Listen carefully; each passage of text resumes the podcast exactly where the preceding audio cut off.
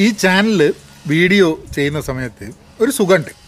എന്താ കാരണം എന്ന് പറഞ്ഞു കഴിഞ്ഞാൽ മറ്റേ നമ്മൾ എന്തെങ്കിലും ഒരു വീഡിയോ പ്രത്യേകിച്ച് പുസ്തകത്തിനെ പറ്റിയൊക്കെ ചെയ്യുന്ന സമയത്ത് ആ ഇവിടെ ചാനലിലുള്ള എല്ലാ ആൾക്കാർക്കും പുസ്തകത്തിനോട് താല്പര്യം ഉണ്ടാവുമോ പുസ്തകത്തിനോട് താല്പര്യമില്ലാത്ത ആൾക്കാർക്ക് ഇത് വെറുപ്പിക്കലാവുമോ എന്നൊക്കെ ഇടയ്ക്ക് ഇങ്ങനെ തോന്നാറുണ്ട്. കാരണം കാരണം പുസ്തകത്തിനെ കുറിച്ചിട്ടുള്ളൊരു വീഡിയോ ചെയ്യാൻ എനിക്ക് ഭയങ്കര ഇഷ്ടമാണ് പക്ഷേ കേൾക്കുന്ന ആൾക്കാർക്ക് ഇഷ്ടമാണെന്ന് പറഞ്ഞൂടാ പക്ഷേ പുസ്തകങ്ങൾക്ക് മാത്രം ഒരു ചാനൽ തുടങ്ങിയപ്പോൾ അതിലുള്ള വരുന്ന ആൾക്കാർ പുസ്തകത്തിനോട് താല്പര്യമുള്ള ആൾക്കാരാണെന്നുള്ള ഒരു ധാരണയുണ്ട്. അതുകൊണ്ട് ഒരു സുഖം കിട്ടുന്നുണ്ട്. അതുകൊണ്ട് നമുക്ക് ഇന്നൊരു പുസ്തകത്തിന്റെ കാര്യങ്ങളൊക്കെ പറഞ്ഞ് നല്ല ഒരു ക്ലൈമറ്റാണ്. നല്ല പുറത്തൊക്കെ ഇരുന്നിട്ട് ഇങ്ങനെ പുസ്തകത്തിനെ പറ്റിയൊക്കെ സംസാരിക്കാൻ പറ്റുന്ന ഒരു ദിവസവും ആണ്. ഹലോ നമസ്കാരമുണ്ട്. വായനശാലയിലേക്ക് എല്ലാവർക്കും സ്വാഗതം. വായനശാല എന്ന് വിളിക്കാം ചാനലിനെ എന്ന് വിചാരിച്ചു. കാരണം പഹയൻ റീഡ്സ് എന്നൊക്കെ പറയാം എന്നുണ്ടെങ്കിലും വായനശാലയാണ് ഞാൻ വായിക്കുന്ന നിങ്ങളുമായിട്ട് ഷെയർ ചെയ്യുക നിങ്ങൾ കമന്റിൽ കൂടെ നിങ്ങൾ വായിച്ചതിനെക്കുറിച്ചും ചില കാര്യങ്ങളെക്കുറിച്ചൊക്കെ നിങ്ങൾ ഷെയർ ചെയ്യുക. അങ്ങനെയൊക്കെ നമുക്ക് ഒരു കമ്മ്യൂണിറ്റി ബിൽഡ് ചെയ്യാം എന്നുള്ളതാണ്. അപ്പോൾ ഇന്നത്തെ പുസ്തകം നമുക്ക് സംസാരിക്കാൻ പോകുന്നത് മഞ്ഞ നദികളുടെ സൂര്യൻ എന്ന് പറഞ്ഞിട്ട് ഷീബ ഇ കെ എഴുതിയ പുസ്തകമാണ്. അപ്പോൾ ഈ പുസ്തകം ത്തിലേക്ക് കിടക്കുന്നതിന് മുമ്പ് പുസ്തകം വായിക്കുന്നതിനെ പറ്റിയിട്ട് ചെറിയ ഒന്ന് രണ്ട് കാര്യങ്ങൾ. അപ്പോൾ ചില സമയത്ത് ഇങ്ങനെ തോന്നും ആ ഒരു പുസ്തകം വായിക്കണം ഒരു നോവൽ വായിക്കാനൊരു മൂഡ് തോന്നും അങ്ങനെ നമ്മൾ നമ്മളെ പുസ്തകങ്ങളൊക്കെ ഉള്ള കബോർഡിലേക്ക് പോയിട്ട് ഗരാജിൽ കുറച്ച് പുസ്തകങ്ങളൊക്കെ വെച്ചിട്ടുണ്ട്. അപ്പോൾ അവിടെ ഇതൊക്കെ നാട്ടിൽ പോയി വരുന്ന സമയത്ത് മേടിച്ചിരിക്കുന്ന കേട്ടോ. അപ്പം വായിക്കാത്ത ധാരാളം പുസ്തകമുണ്ട്. എനിക്ക് ഒന്ന് വായിച്ചതിനെക്കാട്ടും കൂടുതൽ പുസ്തകങ്ങൾ വാങ്ങി വെച്ചിട്ടുള്ള കൂട്ടത്തിലാണ്. അപ്പോൾ അവിടെ പോയി ഇങ്ങനെ നോക്കുന്ന സമയത്ത് ചില പുസ്തകങ്ങളൊക്കെ തടി കൂടുതലാണ്. അപ്പോൾ തടി കൂടുന്ന പുസ്തകം കാണുമ്പോൾ ഇത് തുടങ്ങി കഴിഞ്ഞിട്ടുണ്ടെങ്കിൽ ചിലപ്പോൾ നമ്മൾ നിർത്തൽ നിർത്തലുണ്ടാവില്ല എന്നല്ല. തുടങ്ങിക്കഴിഞ്ഞാൽ മുയിമിക്കാൻ കുറച്ച് കാലെടുക്കും. അതുകൊണ്ട് വേണ്ട നമുക്കൊന്ന് പെട്ടെന്ന് വായിച്ചാണ്ട് തീർക്കാൻ പറ്റുന്ന സംഭവം എന്നുണ്ട് ചെറിയ പുസ്തകങ്ങൾ നോക്കും. അപ്പം അങ്ങനെയാണ് ഷീബ ഈക്കന്റെ നൂറ്റി ഇരുപത്തെട്ട് പേജേ ഉള്ളൂ ഈ പുസ്തകത്തിന്.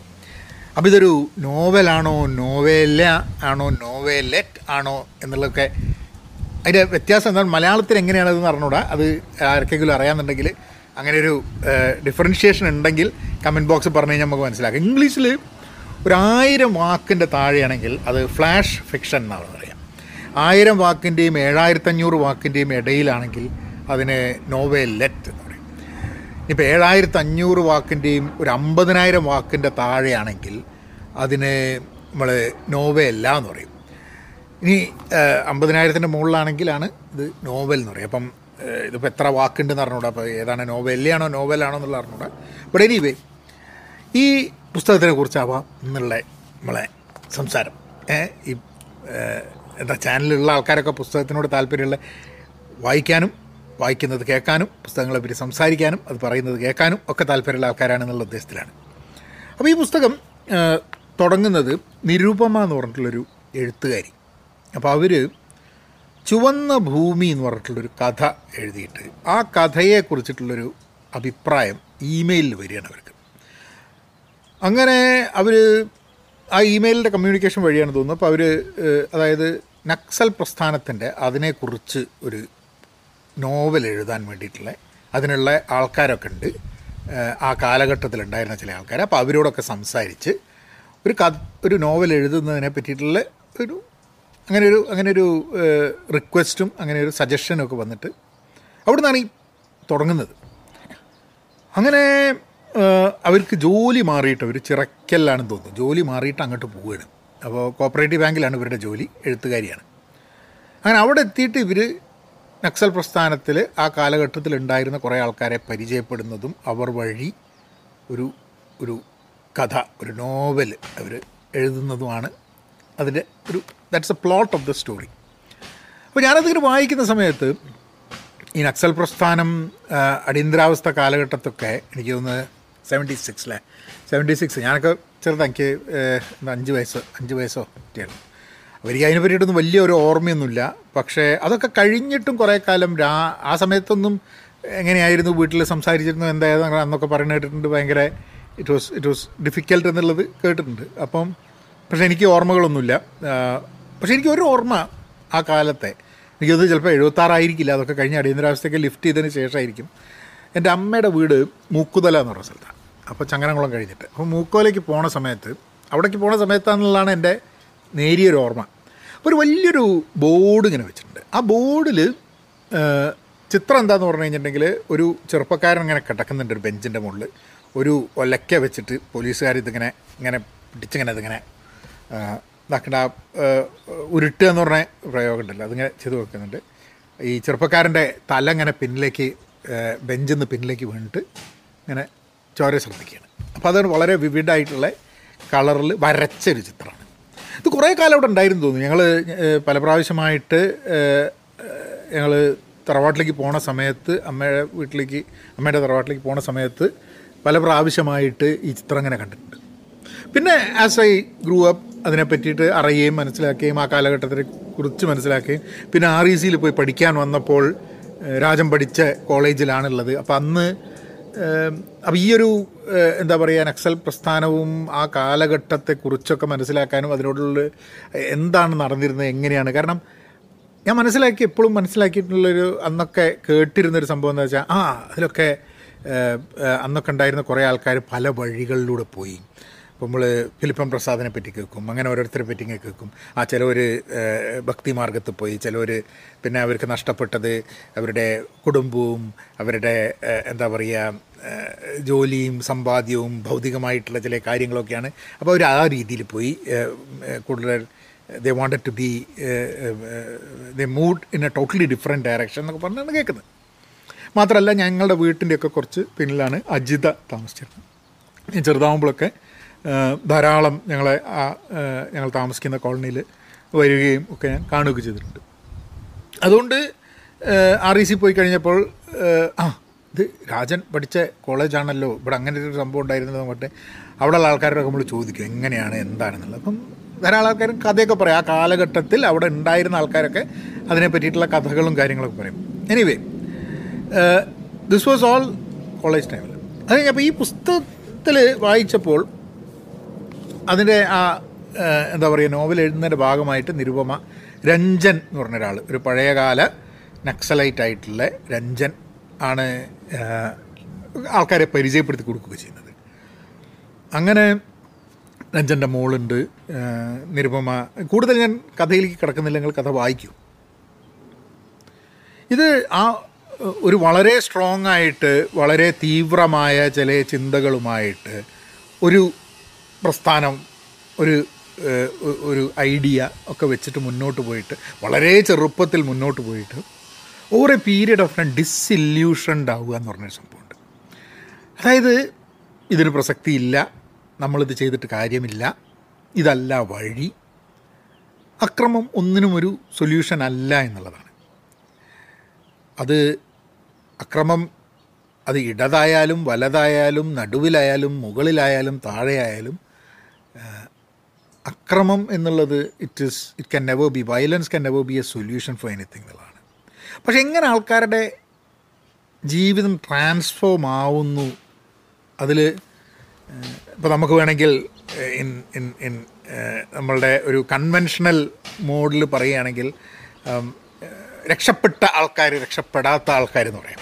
ഈ രക്ഷപ്പെടൽ എന്ന് പറയുന്നൊരു സംഭവം വളരെ ആപേക്ഷികമാണ്. എന്താണ് ആൾക്കാർ രക്ഷപ്പെടൽ എന്ന് പറയുന്നത്? രക്ഷപ്പെടൽ എന്ന് പറഞ്ഞു കഴിഞ്ഞാൽ ഇങ്ങനെ ഒരു പ്രസ്ഥാനത്തിലൊക്കെ ചെറുപ്പത്തിലൊക്കെ പോയി രക്ഷപ്പെടുക എന്ന് പറഞ്ഞു കഴിഞ്ഞിട്ടുണ്ടെങ്കിൽ അത് കഴിഞ്ഞ് അതിൽ നിന്നൊക്കെ വിട്ടിട്ട് ആ പരിപാടിയൊക്കെ നിർത്തി എന്താ പറയുക ആ ഒരു സ്റ്റേജിൽ തന്നെ എന്താ പറയുക ജോലിയൊക്കെ എടുത്ത് കുടുംബമൊക്കെ കുട്ടികളൊക്കെയായി പൈസയൊക്കെ സമ്പാദിച്ച് എല്ലാവർക്കും ഒക്കെ ബാക്കി എല്ലാവരും ചെയ്യണ മാതിരി ഇമ്പളൊക്കെ ചെയ്ത് ഇങ്ങനെ പോകുന്നതാണ് രക്ഷപ്പെടൽ എന്നുള്ളൊരു സംഭവം. അതല്ല അക്രമമൊക്കെ വിട്ടു പക്ഷെ എന്നാലും വഴി വിടാൻ തയ്യാറല്ല എന്നും പറഞ്ഞ് ആ രീതിയിൽ പോകുന്ന ഇതുണ്ട് അതൊക്കെ വിട്ടിട്ട് ഭക്തിമാർഗത്തിൽ പോകുന്ന ആൾക്കാരുണ്ട്. ഭക്തിമാർഗത്തിൽ പോയി പണം ഉണ്ടാക്കുന്നവരുണ്ട്. ഭക്തിമാർഗത്തിൽ പോയിട്ട് വളരെ സാധാ ലെവലിൽ ജീവിക്കുന്ന ആൾക്കാരുണ്ട്.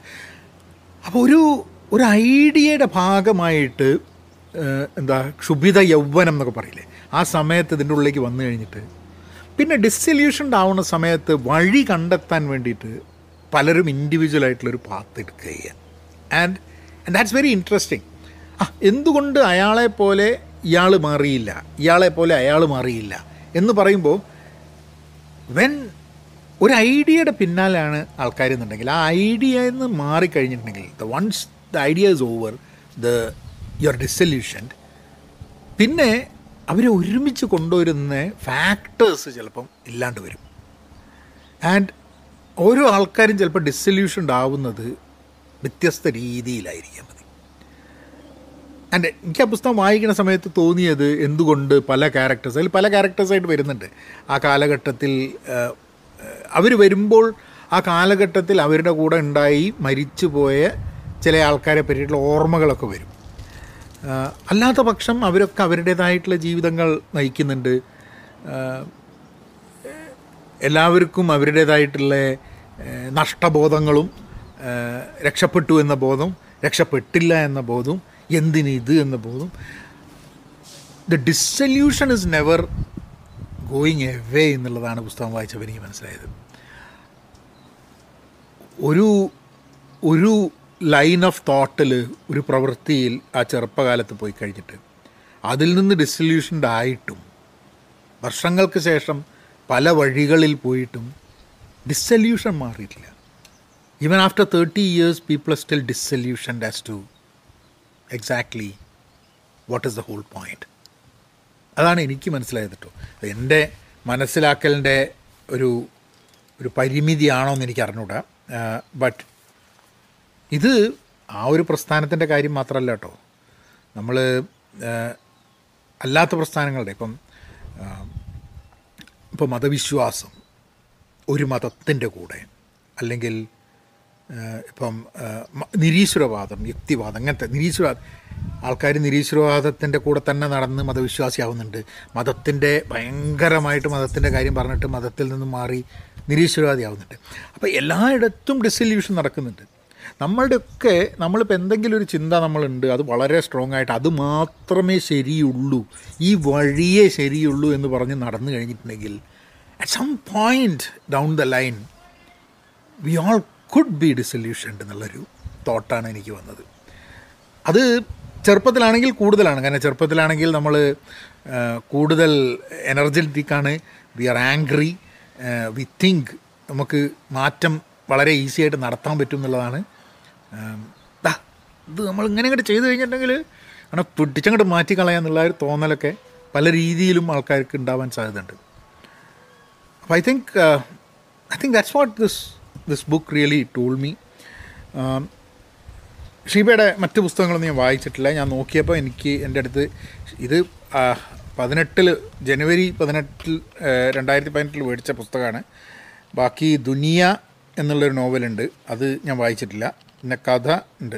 നീലലോഹിതവും കനലെഴുത്തും അപ്പം ഇതാണ് ഇന്നത്തെ വായനശാലയിലെ നമ്മുടെ പുസ്തകം. മഞ്ഞ നദികളുടെ സൂര്യൻ. അപ്പോൾ പറയുക നോവലറ്റ് ആണോ നോവലയാണോ നോവലാണോ? അതിന് ഞാൻ ഇംഗ്ലീഷിലുള്ള പുസ്തകങ്ങളുടെ ഒരു ജനറൽ ഡിഫറൻഷ്യേഷൻ പറഞ്ഞു. അത് മലയാളത്തിൽ അത് വാക്കുകളുടെ മുകളിലാണോ പേജുകളുടെ മുകളിലാണോ എങ്ങനെയാണെന്നുള്ളത് എനിക്ക് അപ്പോൾ ഇതേപോലെ തന്നെ രണ്ട് മൂന്ന് പുസ്തകങ്ങളും കൂടെ ഈ അടുത്ത് വായിച്ചു. അത് ഞാൻ വരാം. മലയാറ്റൂരിന്റെ ഉണ്ട് മുകുന്ദന്റെ ഉണ്ട്. പിന്നെ നമ്മൾ ഡൊസ്തോവ്സ്കി വരുന്നുണ്ട്. പിന്നെ ഡൊസ്തോവ്സ്കിനെ പറ്റിയിട്ട് പെരുമ്പടവ് എഴുതിയൊരു ഏഹ്, ഡൊസ്തോവ്സ്കി ഒരു ക്യാരക്ടറാണ് അപ്പോൾ അത് ആ ഒരു പുസ്തകമുണ്ട്. കുറേ മുമ്പ് വായിച്ചാട്ടോ. അപ്പോൾ അതിനെപ്പറ്റി ഒരു വീഡിയോ ചെയ്യണമെന്നുണ്ടെങ്കിൽ എനിക്ക് ഒന്ന് ഒന്നും കൂടി ഒന്ന് I might need to refresh the book again പിന്നെ കുറേ കുറച്ച് ഇംഗ്ലീഷ് നോൺ ഫിക്ഷൻ വായിച്ചിട്ടുണ്ട്. അതിലേക്കും വരാം.